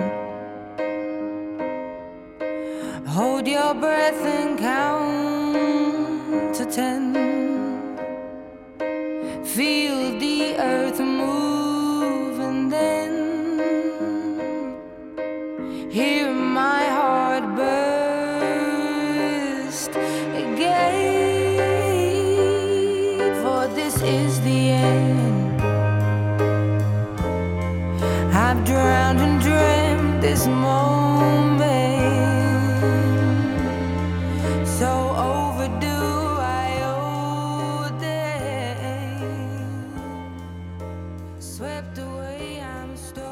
روز 20 سپتامبر سال 2001 شرون توی خونش بود و داشت مثل همه مردم آمریکا اخبار تلویزیون رو نگاه می‌کرد تا آخرین اطلاعات رو از حادثه تروریستی 11 سپتامبر به دست بیاره. ساعت حدودای 3 و 4 بعد از ظهر بود و از صبح که از خواب پا شده بود یه سردرد عجیبی امونش رو بریده بود. هرچی قرص و مسکنم می‌خورد افاقه نمی‌کرد. درد در پشت و جلوی سرش همینطور در گردن و شونش هم پخش شده بود و مدام بیشتر می‌شد. حدودای ساعت سه و نیم ظهر یکی از دوستاش بهش تلفن زد و مشغول گپ زدن در مورد اتفاقای زندگیشون شدن. وسط های صحبت حال شرون به مرور بدتر شد. به دوستش گفت که حالش خوب نیست و دیگه نمی‌تونه صحبت کنه و ترجیح میده بره روی مبل بیفته و یکم استراحت کنه. تلفن رو قطع کرد اما فاصله بین آشپزخونه تا مبل راحتی توی حال رو نتونست به سلامت طی کنه. چیزی در سرش منفجر شد و بین راه تعادلش رو از دست داد و به زمین افتاد. شدت زمین خوردن انقدر زیاد بود که دوروبرش هر چی بود شکست و خورد شد. شرون سرش محکم به زمین خورد و برای لحظاتی بیهوش شد. چیزی که تجربه می‌کرد شبیه این بود که از فاصله نزدیک دو تا گلوله مستقیم به سرش خورده باشه. همچین حسی داشت وقتی بعد از یه مدت به هوش اومد دید نمی‌تونه از روی زمین بلند بشه اما تقریبا آگاه بود که داره سکته مغزی می‌کنه خودشو کشون کشون رسون به نزدیک تلفن خونه به همسرش زنگ زد گفت من دارم میمیرم خودتو برسون خونه I felt like I'd been shot in the head, like it felt like two bullets hit my head. And the impact of it was so intense that it pushed me. And I reached like that and I fell. I fell over the sofa. I remember everything smashing and falling. And, and I remember my head smashing onto the floor. And I, I remember laying there thinking, I'm having a stroke. I pulled the phone cord to me and I called. همسر شرون قبل از اینکه به سمت خونه حرکت کنه با دکتر خانوادگیشون تماس گرفت و موضوع رو بهش گفت و ازش خواهش کرد هر جور شده خودش رو برسونه و شرون رو معاینه کنه. وقتی فیل برانستین و دکتر خانواده وارد خونه شدن شرون کف زمین بیهوش افتاده بود و حرکت نمی کرد دکتر شروع به معاینه کرد و حال شرون اینجوری بود که به هوش می اومد چشماش رو باز می کرد و دوباره از هوش می رفت بعد از تزریق چند تا دارو و حدوداً یکی دو ساعت استراحت حالش یه کمی بهتر شد و به نزدیکترین بیمارستان اون منطقه منتقل شد. ساعتها از وقوع اون حادثه میگذشت و پزشکش حتی یه لحظه هم تنهاش نذاشته بود که این خودش نشون می‌داد موضوع چقدر جدیه. شرون ستون چشمهاش رو باز کرد دید که در فاصله خیلی کم یکی بغلش کرده و داره سرش رو نوازش می‌کنه. تصویر تار یه آدم یواش یواش برای براش واضح تر شد و متوجه شد که دکترش در کنارش نشسته و داره بهش لبخند می‌زنه اونجا بود که دیگه براش قطعی شد که زندگیش به فنا رفته The doctor put me into a tube and I I was passing out, coming going from consciousness and and there was no one around. And the doctor was looking at me with such kindness that I knew I was fucked. اولین جمله‌ای که دکتر به شران گفت این بود که به نظر میاد خونریزی مغزی داری. اونم جواب داد که اگه حرف درست باشه من ممکنه به زودی توانایی حرف زدنمو از دست بدم. پس همین الان می‌خوام با مامانم صحبت کنم. چون ممکنه دیگه بعدا فرصتی پیش نیاد. دکترم گفت آره احتمالش هست. بعدم تلفنش رو در آورد و گفت بیا به مامانت زنگ بزن. He said, You're bleeding into your brain. I said, I better call my mom. And I said to the doctor, I can lose my ability to speak soon, right? And he just looked at me and he went, Yes. And he reached in his pocket and he said, Here's my phone. I think you should do this yourself. And I called my mom and I said, Mom, I'm calling you from the emergency room. And I said, I'm having a brain hemorrhage. And she said, I'm on my way. I love you. Click. شرون ستون که حال مساعدی نداشت بعد از اینکه با مامانش تلفنی صحبت کرد به اتاق اسکن برده شد تا از سرش عکس بگیرن تا متوجه ریشه این بیماری بشن. بعد از انجام تستا و آزمایش های مختلف مشخص شد که شرون ستون نه امروز بلکه از حدود چهار روز قبل خونریزی مغزی داشته. تشخیص نهایی این بود که سرخ رگ مهره‌ای یا شریان ورتیبرال دچار پارگی شده و همین باعث خونریزی در سر و گردن و صورت و جمجمه شده And they realized that my vertebral artery had ruptured, and for this entire time, I'd been hemorrhaging into my back, my head, my face, my spine, and now my brain was shoved up into the front of my face. این که مشکل بر اثر چه چیزی به وجود اومده بود و حالا دیگه همه می‌دونستن. اما برای اینکه بهترین درمان رو در پیش بگیرن هنوز به آزمایش های بیشتری نیاز بود. حال شرون ستون مساعد نبود. مدام هوش و حواسش رو از دست می‌داد. در اتفاقی عجیب وقتی که روی برانکارد بود و داشتن میبردنش تا مجددا از سرش عکس بگیرن بین راه یهو تمام شلوغی های بیمارستان به سکوت تبدیل شدن چشم های شرون ستون باز بود اما هیچ کس رو نمی‌دید و هیچ صدایی رو هم نمیشنید. سکوت محض. همینجوری که دکترها دور خودشون میچرخیدن که ببینن موضوع چیه شرون ستون در آرامشی کامل احساس کرد که نیروی اونو از روی تخت بلند کرد. تونلی از نور بالای سرش باز شد و شرون داخل این تونل به سمت بالا حرکت می‌کرد. در بالاترین نقطه اون تونل نورانی چند نفر از عزیزترین آدمایی که تا اون روز از دست داده بود داشتن با لبخند بهش نگاه می‌کردن و انتظار ورودش رو میکشیدن. There was this just like tunnel of light, and I was swooping up through this tunnel of light, and at the top of it was kind of a hole, and several people that I had been very close to were kind of looking down like this through that open hole at the top and looking at me, and I felt like they were kind of telling me, This is all great, is all fine, and that was it. And I was just gone. عزیزترین آدمایی که شرون ستون تا اون زمان از دست داده بود از بالا داشتن تماشاش می‌کردن و منتظر بودن تا از تونل نور عبور کنه. با نگاهشون البته به شرون اطمینان می‌دادن که نترسی یا همه چی رو به راهه. اصلا جای نگرانی نیست. و شرون هم در سکوتی محض خوشحال بود که دردی رو احساس نمی‌کنه. و به زودی هم در جمع دوستانی خواهد بود که سالهاست اونا رو ندیده. این آخرین نفس های شرون ستون بود و بعد از اون رفت.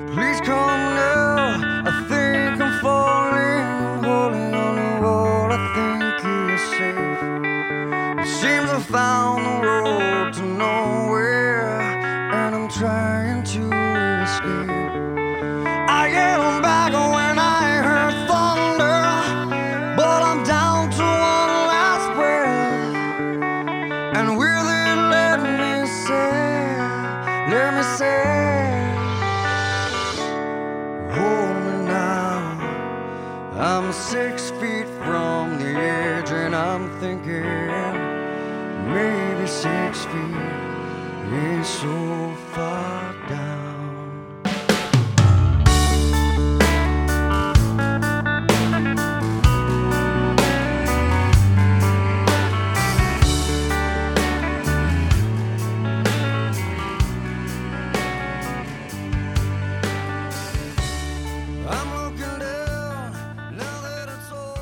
فقط چند لحظه تا رسیدن به بالاترین نقطه تونل مونده بود که شرون به یاد تصویری از پسرش روان افتاد. تا اومد از افرادی که در بالای تونل بودن بپرسه پس تکلیف پسرم چی میشه با ضرباتی محکم که روی قفسه سینش می‌خورد به اورژانس بیمارستان برگشت و سکوت به شلوغی و جار و جنجال های فضای بیمارستان تبدیل شد. با نفسی عمیق به هوش اومد و خودش رو مجددا روی تخت بیمارستان دید یکی از پرستارها که کاملا متعجب به نظر می رسید ازش پرسید یهو چی شدی کجا رفتی و دکترش بلا فاصله به همه گفت که تنهاش بذارین و لمسش نکنین And then all of a sudden, I felt like I got really kicked in the chest, really, really hard. And I felt like I kind of went like, and sat up. And I was back in the emergency room on the gurney. And someone said, you know, what's happening? And the doctor said, don't touch her, don't touch her. خونریزی مغزی همچنان ادامه داشت و هیچ کس از نحوه درمان صحبتی با شرون یا نزدیکانش که در بیمارستان بودن نمی کرد. فردای اون روز یه پرستار اومد و برانکاردی که شرون روش خواب بود و حرکت داد تا ببرتش به یه اتاق دیگه. وسطای راه شرون ازش پرسید عزیزم نمی‌خوای بگی منو کجا داری می‌بری؟ پرستارم گفت معلومه دیگه داریم میبریمت اتاق جراحی. قرار مغزت رو عمل کنیم. شرون گفت ولی کسی تا الان از جراحی حرفی نزده بود اصلا. چجوریه که خودتون تصمیم گرفتین بدون اینکه من خبر داشته باشم؟ یه لحظه صبر کن این برانکارد رو متوقف کن تا من با دکترم صحبت کنم ببینم موضوع چیه اصلا. پرستارم گفت نمی‌تونیم صبر کنیم. همین الان باید ببریمت اتاق عمل. شرون ستون که شوک شده بود دید که نه این داره به زور میبرتش واسه جراحی. این بود که به سختی هرچه تمامتر از روی تختش بلند شد و با فریاد گفت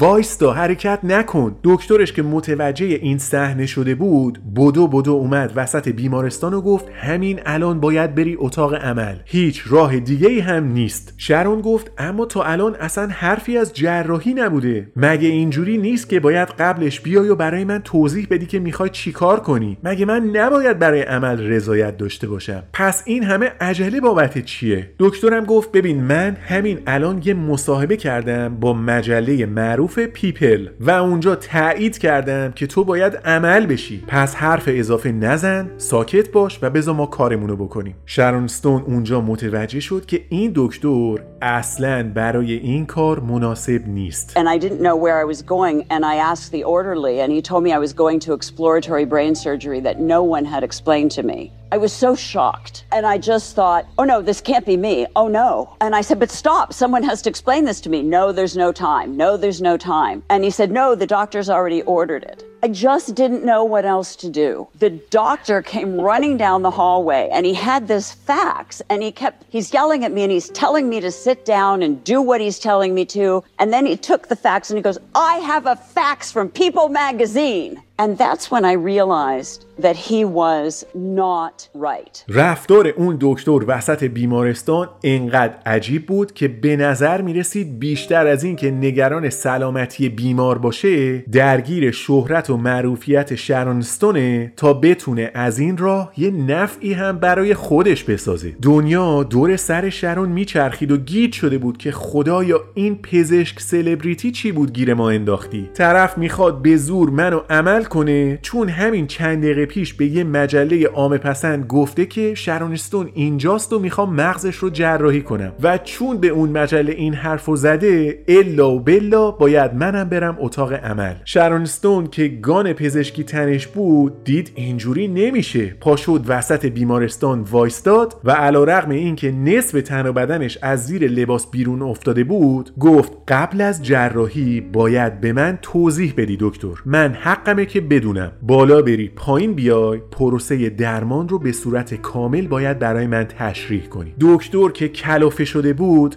گفت نه تنها هیچ توضیح بهت نمیدم بلکه مجددا تاکید می‌کنم که بشینی سر جات و ساکت باشی و حرف نزنی این مسئله از قبل هماهنگ شده و تو هم فقط باید گوش بدی I just thought he's more interested in my fame and in being Yeah. famous than he is in being a good doctor to me. And so I looked at him and I realized, oh my God, I'm in terrible trouble. then suddenly all the nurses and all the order, everybody came running out because it was such a scene. And I said, I need you to explain to me what exploratory surgery is. And he said, and I need you to lay down and do what I'm telling you to do. دکترا و پرستارا و تقریبا همه بیمارستان اونجا جمع شده بودن و مات و مبهوت داشتن شرانستان نیمه لخت و دکترش رو تماشا می‌کردن. فشار بیماری و خونریزی مغزی از یه طرف، استرس و استراب بحث کردن با کادر پزشکی، اونم چند قدم مونده به اتاق جراحی خودش می‌تونه یه مریض رو به صورت کامل از پا در بیاره. شرانستون که دیگه توان مقابله با دکتر رو نداشت یه نگاه بهش کرد و بی اختیار گفت دکتر تو اخراجی. دکترم با غروری در صداش گفت تو نمی‌تونی منو اخراج کنی حرف اضافه نزن. سرپرستاری که اونجا شاهد این اتفاقات بود و زبونش بند اومده بود یهو گفت مریض رو برگردونین به اتاقش. دکتر که انگار توقع همچین حرفی رو از سرپرستار نداشت گفت تو اجازه نداری این کارو بکنی. سرپرستارم گفت آقای دکتر مریض هوشیاره. داره واضح صحبت می‌کنه و می‌دونه که خواستش چیه. با کمال احترام مریض این حق رو داره که دکترش رو اخراج کنه. و با توجه به این امر من شخصا مریض رو به اتاقش برمیگردونم. اون پرستار اون روز زندگی شرون ستون رو نجات داد. I said I'm not going to do this until you tell me what it is. And he said I don't have to tell you anything. This has already been handled. Oh my gosh your doctor who's going to operate on you? Yeah. And oh, my goodness. I didn't know what to do. And I looked at him and the facts and I said, You're fired. And he said, You can't do that. And the, the head nurse, I think she did. And he told the orderly, Take her back to her room. And he said, You are not allowed to do that. And she said, Sir, she's cognizant. She's speaking fluidly. She knows what she's talking about. She's going back to her room, sir, until yeah. we discover. So, so she to told the, she, it was the nurse who told the orderly to take you back to your room. And told the doctor that I had the right to say that he was fired. And wow. I believe she saved my life. Yeah, I do too. شرون رو به اتاقش برگردوندن و قرار شد که فردا یه تیم جراحی جدید به بیمارستان بیان روند درمان رو به صورت کامل براش توضیح بدن و بعد در سریعترین حالت ممکن جراحی رو شروع کنن. شب قبل از خواب شرون داشت به تجربه نزدیک به مرگی که از سر گذرونده بود فکر می‌کرد. داستان تونل نور و بعد برگشتنش به زندگی. حالا هم که قرار بود فردا جراحی بشه و معلوم نبود که زنده میمونه یا نه؟ کم کم داشت خوابش می‌برد که یهو دید اون طرف تخت یکی وایستاده کنارش. برگشت دید مادر بزرگشه. اولش از دیدنش خوشحال شد اما وقتی یادش اومد که مادر بزرگش سی سال قبل فوت کرده این موضوع نگرانش کرد. بهش گفت مامانی چقدر خوشگل شدی و چه بوی خوبی میدی. اونم برگشت شران رو نگاه کرد و بهش گفت دخترم ما واقعا نمی‌دونیم مشکل مریضی چیه. اما نگران نباش داری داریم روش کار می‌کنیم فقط اومدم اینجا که بهت بگم امشب هر کاری می‌کنی بکن فقط گردنت رو به هیچ وجه تکون نده همینجوری تا صبح ثابت و بدون حرکت نگهش دار و بعد از گفتن این جمله محو شد One night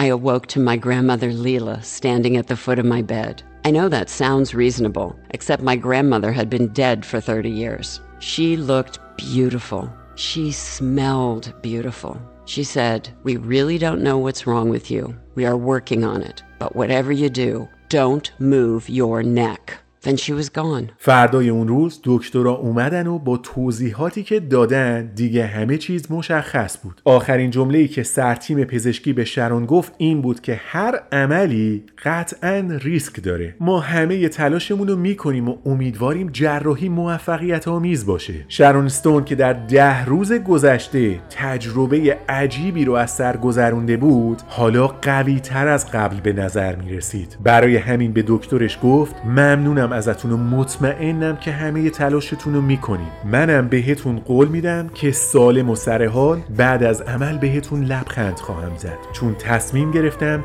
تسلیم این بیماری نشم. می‌خوام زنده بمونم و الان وقت مردن نیست.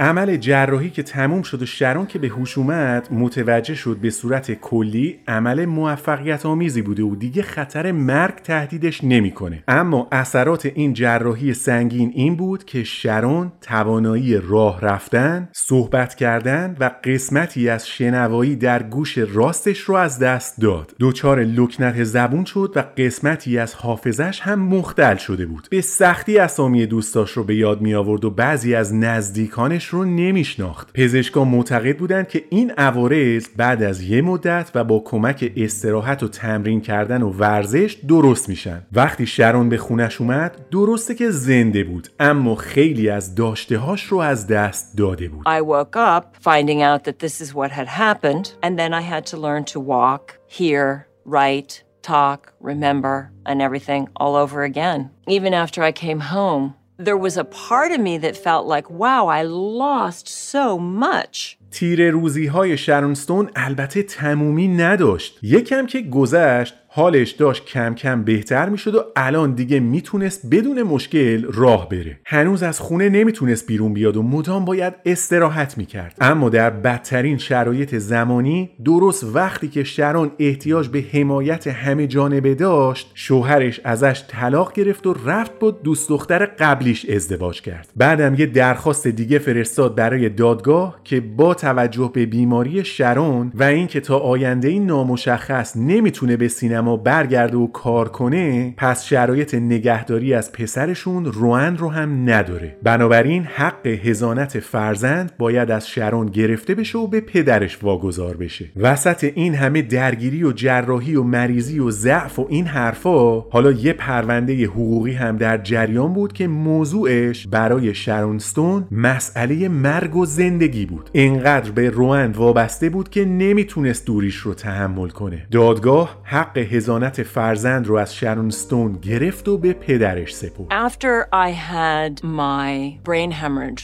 my ex husband filed for divorce, married his girlfriend, and they sued me for custody of my son and won. از دست دادن فرزند آخرین قطعه از پازل سیاه ترین روزهای شرون ستون بود. اوضاع از این بدتر نمی‌تونست باشه. هزانت رو که از دست داد دنیا روی سرش خراب شد و هیچ کاری هم نمی‌تونست بکنه. در چشم به هم زدنی همه چیز زندگیش رو یه جا از دست داده بود. زندگی حرفه‌ایش تموم شده بود خانوادش از هم پاشیده بودن طلاق گرفته بود و فرزندش رو هم نمی‌تونست ببینه از اوج به حزیز رسیده بود و در پایین ترین نقطه زندگی خودش بود And then everything went to shit. My career was basically over. My family was over. I got divorced. My child was taken away. I got down, down to it. چند سال طول کشید تا شرونستون واقعیت همه اون چیزایی که از دست داده رو قبول کنه. طبیعیه که بعد از اون همه گرفتاری و درموندگی یه مدت حال خوبی نداشته باشی و دچار افسردگی بشی. نخوای کسی رو ببینی و حوصله هیچ کس رو هم نداشته باشی. دوستای نزدیک تو خونوادت اینجور مواقع نقش مهمی دارن. اینکه تنهات نذارن و علیرغم کم محلیایی که از تو می‌بینن بازم ترکت نکنن و به سمت عشق و علاقه بفرستن. این باعث میشه مجددا بتونی انرژیت رو جمع کنی و دوباره روی پای خودت بیستی و زندگی رو از نو بسازی و شروع کنی. شرونستون توی این دو سه سالی که از بیماریش میگذشت در تنهایی با خودش خیلی فکر می‌کرد. به همه اون چیزایی که داشت و الان از دست داده بود. تا اینکه یه بار به خودش گفت این وضعیت تا کی می‌تونه ادامه پیدا کنه؟ یعنی من تا کی باید بشینم تو خونه و قصه بخورم و مدام این و اون و زمین و زمان رو نفرین کنم؟ کارم رو از دست دادم؟ اب نداره دوباره از صفر شروع می‌کنم و با پشتکار و سخت کوشی اون چیزی که حقم هست رو به دست میارم. همسرم ترکم کرده. خب که چی؟ آدمی که می‌خواسته بره همون بهتر که بره و دیگه بر نگرده. اینجوری تکلیفم حداقل باهاش مشخصه. بچم و ازم گرفتن این دیگه خط قرمزمه. سر این موضوع کوتاه نمیام. یه وقتایی تو زندگی هست که شما قدر اون چیزایی که دارین رو نمی‌دونین. باید به ته خط برسین و اوج نیستی و از دست دادن رو تجربه کنین تا متوجه ارزش چیزایی که داشتین بشین و مجددا مثل یه ققنوس از خاکستر خودتون بلند شین و پر بگیرین. هر مرگی می‌تونه شروع یه تولد دوباره باشه. شرون ستون هم این مرحله رو از سر گذرونده بود و الان آماده بازگشت بود برای همین تصمیم گرفت روی پاش بلند شه و کمر راست کنه و همه اون چیزایی که از دست داده بود رو مجددا به دست بیاره And when I got down to it, it's like being a phoenix. I was burned to the ground. Because everything that I had been before, I thought, I'm not any of those things anymore. It was like a death, but it's not a bad thing. It was like starting over. Every death is a rebirth. در یک جدال حقوقی که 13 سال طول کشید شرون ستون بالاخره موفق شد هزانت پسرش رو از دادگاه پس بگیره توی این مدت دو تا بچه دیگر رو هم به سرپرستی گرفت و الان با سه تا بچه هاش توی خونه خودش زندگی می‌کرد یه مدت اوایل بیماری مدام قصه می‌خورد که انگار کسی نداره. اما تجربه مریضی و دوران سختی که پشت سر گذاشته بود بهش نشون داد که اتفاقا آدمایی رو در کنار خودش داره که عمیقا دوستش دارن و توی این مدت تنهاش نذاشتن. اون عشقی که فکر می‌کرد در زندگیش حضور نداره اتفاقا وجود داشت. فقط شرون ازش مطلع نبود. نسبت بهش آگاهی نداشت. این تجربه سخت باعث شد دوستای نزدیکش و خونوادش رو بیشتر بشناسه و حالا محبتی رو دریافت می‌کرد که عمیق و واقعی بود The love I thought I didn't have, in fact, I had, just not as I had imagined it. I found a love that was so much more, اوضاع برگشت به سینما به اون راحتی که شرون فکر می‌کرد نبود. یه مدتی از پروسه ساخت فیلم دور بود و شایعاتی در موردش پخش شده بود که توان یادگیری و حفظ کردن فیلمنامه رو از دست داده. در برگشت به سینما فیلمنامه های خوبی به دستش نمی‌رسید. حتی سعی کرد با ساخت قسمت دوم غریزه اصلی مجددا خودش رو به سطح یک بازیگری برگردونه. که اون فیلم یه شکست تمام ایار بود. تا امروزم دیگه شرونستون نتونسته جایگاهی که با کازینو و قسمت اول غریزه اصلی به دست آورده بود رو مجددا از آن خودش کنه. البته همه اینا به بیماری و مشکلات شخصی شرون مربوط نمیشه. قبلا در اپیزود مربوط به مریل استریپ توضیح دادم که در هالیوود وقتی سن یه هنرپیشه زن به چهل می‌رسه یهو انگار از دور خارج میشه. تعداد فیلمنامه های خوبی که دریافت می‌کنه به مرور کمتر میشن و یواش یواش به حاشیه رونده میشه. توی مصاحبه ای که اوپرا وینفری با شرون ستون کرده اونجا این دو نفر به دقت در مورد این موضوع صحبت می‌کنن. یه جا شرون ستون میگه وقتی سن خانوم ها به چهل می‌رسه انگار یه جور فشار اجتماعی حاکم میشه که می‌خواد به زور به زنها بقبولونه که شما دیگه ارزشتون رو از دست دادین. اتفاقا برعکس چون این دقیقا همون وقتیه که ارزش ما به عنوان یک زن و یک انسان در بالاترین حد خودش قرار می‌گیره و روز به روز هم ارتقا پیدا می‌کنه. زنها وقتی به چهل می‌رسن در پرقدرت ترین حالت ممکن خودشونن. As we grow older, we have this societal pressure where people start to try to tell us that our worth is diminished. And Yeah. I think that this is a time in our life when our worth is the most enhanced. I think when we're 40, as women, we get to this incredibly powerful place. بعدم در ادامه گفت که قسمتی از جامعه مردها سعی دارن به ما بقبولونن که وقتی سن یه زن به چهل می‌رسه دیگه اون آدم ارزشمند قبل نیست. می‌خوان بگن که تو دیگه جذاب نیستی. یه چیزایی ازت کم شده. اون ارزش قبل رو نداری. کوچیک شدی و این مسئله رو مدام مثل یه پتک میکوبن تو سرت تا به زور ساکتت کنن. این موضوع نه تنها ظالمانه است بلکه عمیقا آزاردهنده است. مخصوصا این کارو می‌کنن تا زنها به قدرت واقعی خودشون آگاه نشن. تو زبان انگلیسی براش یه اصطلاح هست که میگن می‌خوان زنها رو ردلاین کنن. یعنی حذفشون کنن و دورشون خط قرمز بکشن. Is the first time when you're 40 when you're told you become your worth becomes less. You have no power now. You're not attractive now. You're less now. And so there's this thing that you just get hit with and hit with and hit with that's supposed to silence you. And I think that this is incredibly planned, prepared, and oppressive, specifically so that women don't gain their own power. You know what it is, Sharon? You know what it is?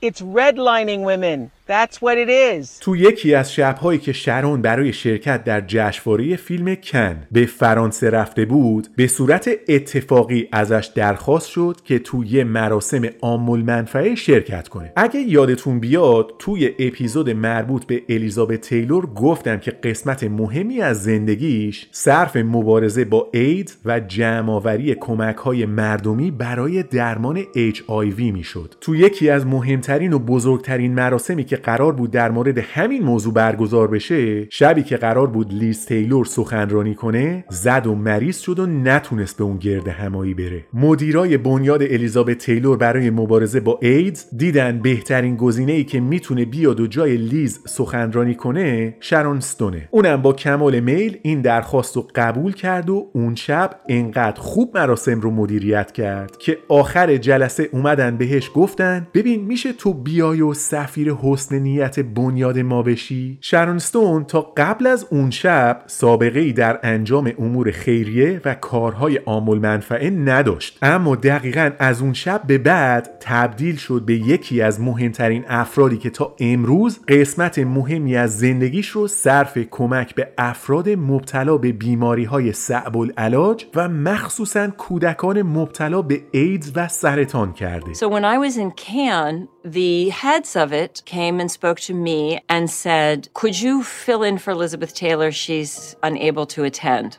It's a big ask to fill in for Elizabeth Taylor, you know. It's, but then at the end of the evening, they asked me if I would stay for three years. And I said that I would. And at the end of three years, I said that I would stay until we found a cure. And this year in Cannes, we raised 25 million euros. شرون ستون برای اینکه بتونه مجددا روی پرده سینما اعتبار گذشتش رو به دست بیاره خیلی تلاش کرد. مدام به ایجنتش تاکید می‌کرد که اگه جایی کار خوبی قرار ساخته بشه حتما اونو در جریان بذاره. در اوایل سال 2006 فیلمی با حضور چندین هنرپیشه معروف قرار بود ساخته بشه که اتفاقا یه نقش کلیدی رو هم به شرون ستون پیشنهاد دادن. روزی که کارگردان می‌خواست برای اولین بار با شرون در مورد پیچیدگی های فیلمنامه و نقشی که قرار بازیکن حرف بزنه بهش گفت برای اینکه بهتر بتونم راهنماییت کنم لباستو در بیار بعدم بیا بشین روی پای من تا هم قراردادت رو نهایی کنیم و هم از کارکتر بیشتر برات توضیح بدم. شرون ستون البته به خاطر همین پیشنهاد غیر اخلاقی توی اون فیلم حضور پیدا نکرد. اما وقتی جنبش میتو در سال 2006 شکل گرفت از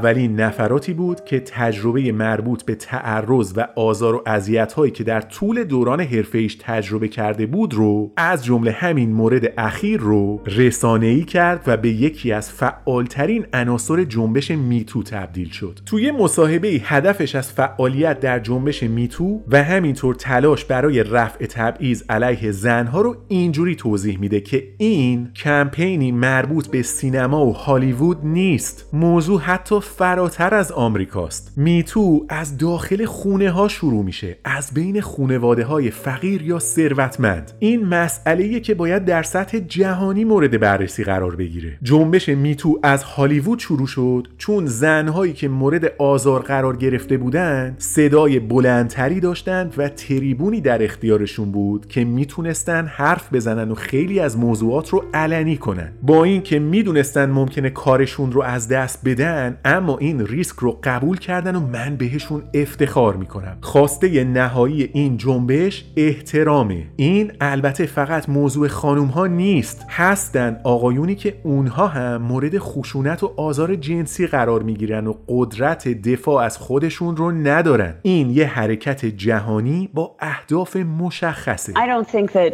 the Me Too thing is about Hollywood. I think that the Me Too thing is a global issue. I don't think it begins or ends in Hollywood. I think it's something that begins in the home, uh, in rich homes and poor homes. Um, I think it got a lot of attention because I think that women who had powerful voices in Hollywood were willing to risk their careers to end it. And I'm really proud of the women who agreed to do that. Me Too was more than a Hollywood story. It's a story about women being respected, and not just women. There are so many men that have been abused as well. دو سال پیش یعنی در بهار سال 2021 شرون ستون داستان زندگی خودش رو در قالب یک زندگی نامه در کتابی به اسم زیبایی یک زندگی دوباره به چاپ رسوند این کتاب با استقبال زیادی مواجه شد چون توی اون خیلی سریح و شفاف در مورد اتفاقات زندگیش توضیح داده. مثلا وقتی در مورد آزار و تعرض جنسی صحبت می‌کنه یه توصیه برای افرادی که قربانی این مسائل هستند هم داره. میگه وقتی شما یه بار مورد سوء استفاده قرار می‌گیرین احتمال اینکه این موضوع مجددا براتون تکرار بشه خیلی زیاده. انگار آزارگرها تومه هاشون رو بو می‌کشن و می‌تونن شما و میزان آسیب پذیریتون رو از بقیه آدما تشخیص بدن. اگه این اتفاق براتون افتاده حتما باید از دیگران کمک بگیرین. سکوت کردن هیچ کمکی بهتون نمی‌کنه. باید تمام اون اتفاق رو برای کسی که می‌تونه بهتون کمک کنه تعریف کنین و بعدش هم با کمک مشاوره و تراپی درمان رو آغاز کنین. ولی اگه قرار باشه من فقط یه درس از زندگی خودم بهتون بدم امیدوارم این باشه که حوادث و اسناد مربوط به تعرض رو از جمله مکان و زمان و اسم آزارگر رو در جایی که هیچ کس به جز آدمای مورد اعتمادتون به اون دسترسی ندارن مکتوب و مستند کنین. این اسناد بعدها به دردتون می‌خورن و ممکنه زندگیتون رو نجات بدن. اگه حاصل خوندن کتاب من فقط همین یه درس باشه این برای من کافیه. Once you've been victimized, the possibility of recurrence is greater,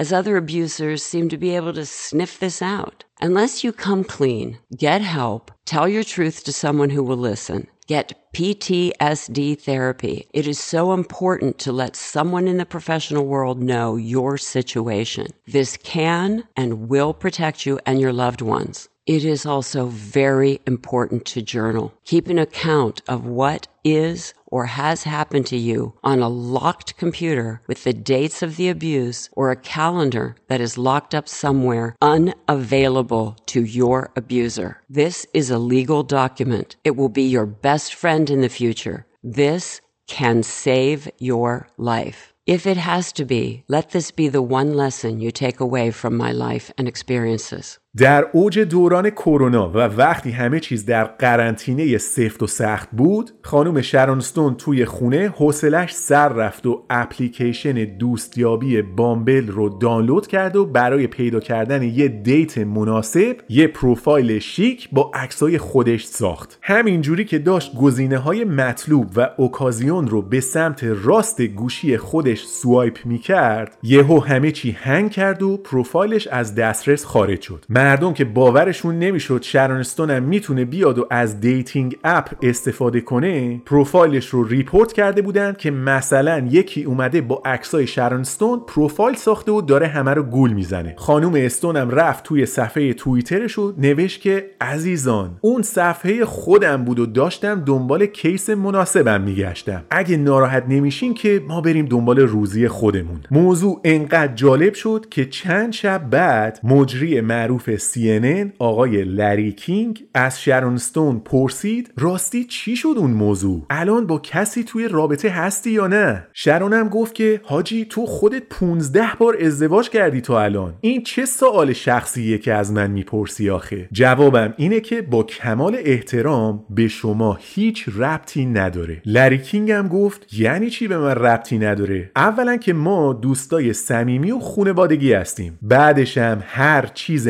مربوط به تو در واقع مربوط به من و برنامه منم هست خانم استون با احترام شما فقط یه شخص نیستی تو به عموم ملت تعلق داری Are you involved with anyone now? None of your business. What do you mean, none of my business? Your business is our business. Is it? You belong to the public. Do I? Yes, don't, yes, you do. این مصاحبه ادامه پیدا کرد و شارون استون مشخصات مرد مورد علاقش رو در چهار bullet point خلاصه کرد مردهای قد بلند با تحصیلات دانشگاهی چش و ابرو مشکی و ترجیحاً متولدین خاور میانه همه این مشخصات شانس پسرای ایرانی رو به صورت تصاعدی افزایش میده پس اگه قد بلند هستین و مدرک کاردانی به بالا دارین یه سری به پیج خانم استون در اپ بامبل بزنین. فقط یه گیری که ممکنه وجود داشته باشه اینه که شرون استون اهل تکست و چت و این چیزا نیست. قدیمی بازه. اهل بیرون رفتن و دیت کردن در کافه و تلفن صحبت کردن و لاف ترکوندنای آخر شبه. اصلا مشکلش با جنس روابط این دوره و زمونه اینه که میگه چرا مردم دیگه قرار عاشقانه نمی‌ذارن با هم الان فقط دو تا تکس میدن به همو می‌خوان برن سر اصل مطلب و کارو تموم کنن دیگه از عاشقی کردن و تلاش برای جذب طرف مقابل خبری نیست قبلنا آدما واسه همدیگه شعر و شاعری می‌کردن اما الان دیگه متاسفانه این چیزا ور افتاده و این اصلا جالب نیست People don't ask each other for dates anymore. I know. They want to text and hook up. It's like they don't romance, they don't seduce, they don't. It's not interesting, frankly. یکی از کسایی که با شرون ستون قرار عاشقانه گذاشته مجری معروف برنامه های تاکشو آقای کریگ فرگوسنه میگه من با هر ستاره و سلبریتی که فکرشو بکنین برنامه داشتم و باهاش مصاحبه کردم اما فقط دلم پیش یکیشون گیر کرد و اونم کسی بجز شرون ستون نبود خلاصه بعد از اینکه کلی با خودم کلنجار رفتم تصمیم گرفتم بهش تلفن بزنم و بگم که ازش خوشم اومده و اگه اونم راضیه یه شب شام با هم بریم بیرون و بیشتر با هم آشنا بشیم. درد سرتون ندم. اون چیزی که اتفاق افتاد اسمش دیت نبود یه فاجعه بود. یعنی همه چیز اون شب بد پیش رفت. اول اینکه نمی‌دونم چرا ولی من همش به فکر اون سکانس معروف غریزه اصلی بودم. بعدم انگار اون جاذبه ای که فکرش رو می‌کردم و اون چیزی که بهش کمیستری یا شیمی یه رابطه میگن اصلا به وجود نیومد خلاصه آخر شب دست دست پا درازتر از خانوم استون خدافزی کردم و هر کی رفت سمت خونه خودش It was nice. It was Sharon Stone. Oh, Sharon Stone. Yeah, oh, yeah. wow. Yeah. And,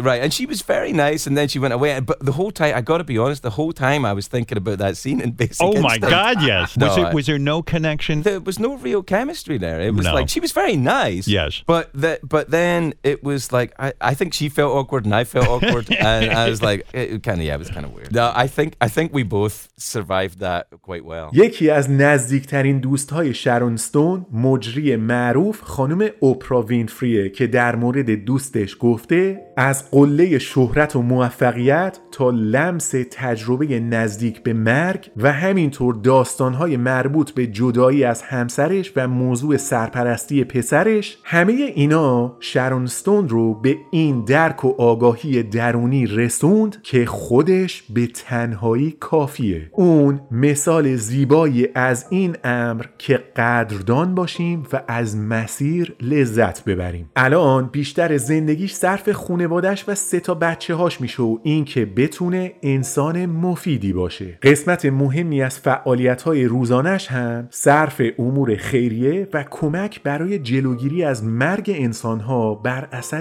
بیماری ایدز میشه اینا همه دلایلی هستن که شرون ستون رو استادی ماهر و مسلط بدونیم From the pinnacle of fame and fortune through her brush with death and subsequent divorce, Sharon has arrived at this point in her life knowing that she is enough. Today, her remarkable energy is focused on her family, on living a meaningful life, and helping fight a disease that continues to ravage the world. And she says she will not stop until there is a cure for AIDS. Just another reason Sharon Stone is a master. حالا که به پایان این قسمت نزدیک شدیم دوست دارم این اپیزود رو با پاراگراف آخر کتاب زندگی نامه خانم شرونستون تموم کنم. میگه من خیلی چیزا رو از دست دادم. شغلم و سرمایم رو هزانت پسرم رو حتی ازدواجم رو و در برگشت به سینما هم چندان موفق نبودم. یه زمانی بود که فقط به فیلمنامه نگاه مینداختم و متن رو از حفظ می‌شدم. الان حتی اون قابلیت رو هم دیگه ندارم. اون زیبایی و خوشگلی و جذابیتی که بقیه میگن داشتم رو هم الان دیگه ندارم. همه اینا قبول. اما من دیگه نمیترسم و بدون ترس حالا می‌تونم خودم باشم. خود واقعیم. می‌تونم روحم رو سالم نگه دارم. در نبردی که می‌دونستم توش پیروز نمیشم برای به دست آوردن پسرم جنگیدم. موضوعی که سیزده سال طول کشید و هر حرکتش مثل یه شطرنج حقوقی بود. هر روز باید مراقب حرکات طرف مقابل و همینطور حرکات خودم می بودم و در نهایت حالا پسرم با من زندگی می‌کنه. الان که دارم با شما صحبت می‌کنم خونه و زندگی و خانوادم کامل و بی نقص هستن و همه اونایی که عاشقشون هستم رو هم در کنار خودم دارم. حالا می‌تونم مجددا روی پا بیستم و دوباره موفقیت رو در زندگیم دنبال کنم. چون تمام اون چیزی رو که می‌خوام به صورت کامل در اختیار دارم. و این چیزی نیست جز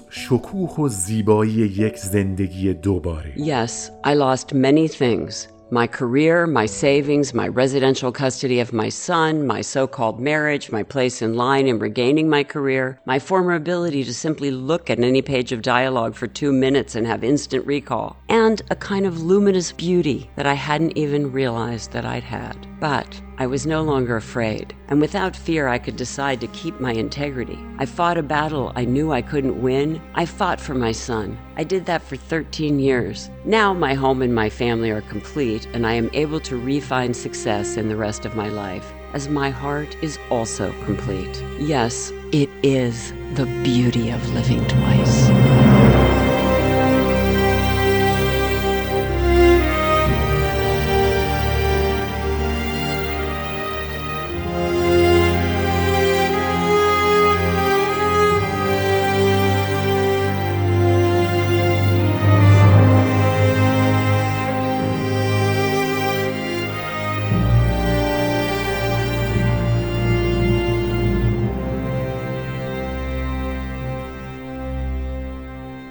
ممنون که به قسمت 18 هم از پادکست آرتیست گوش دادیم اگه از این قسمت خوشتون اومد لطفا برای دوستاتونم بفرستین. تا قسمت بعد که خیلی هم دور نخواهد بود مراقب خودتون باشید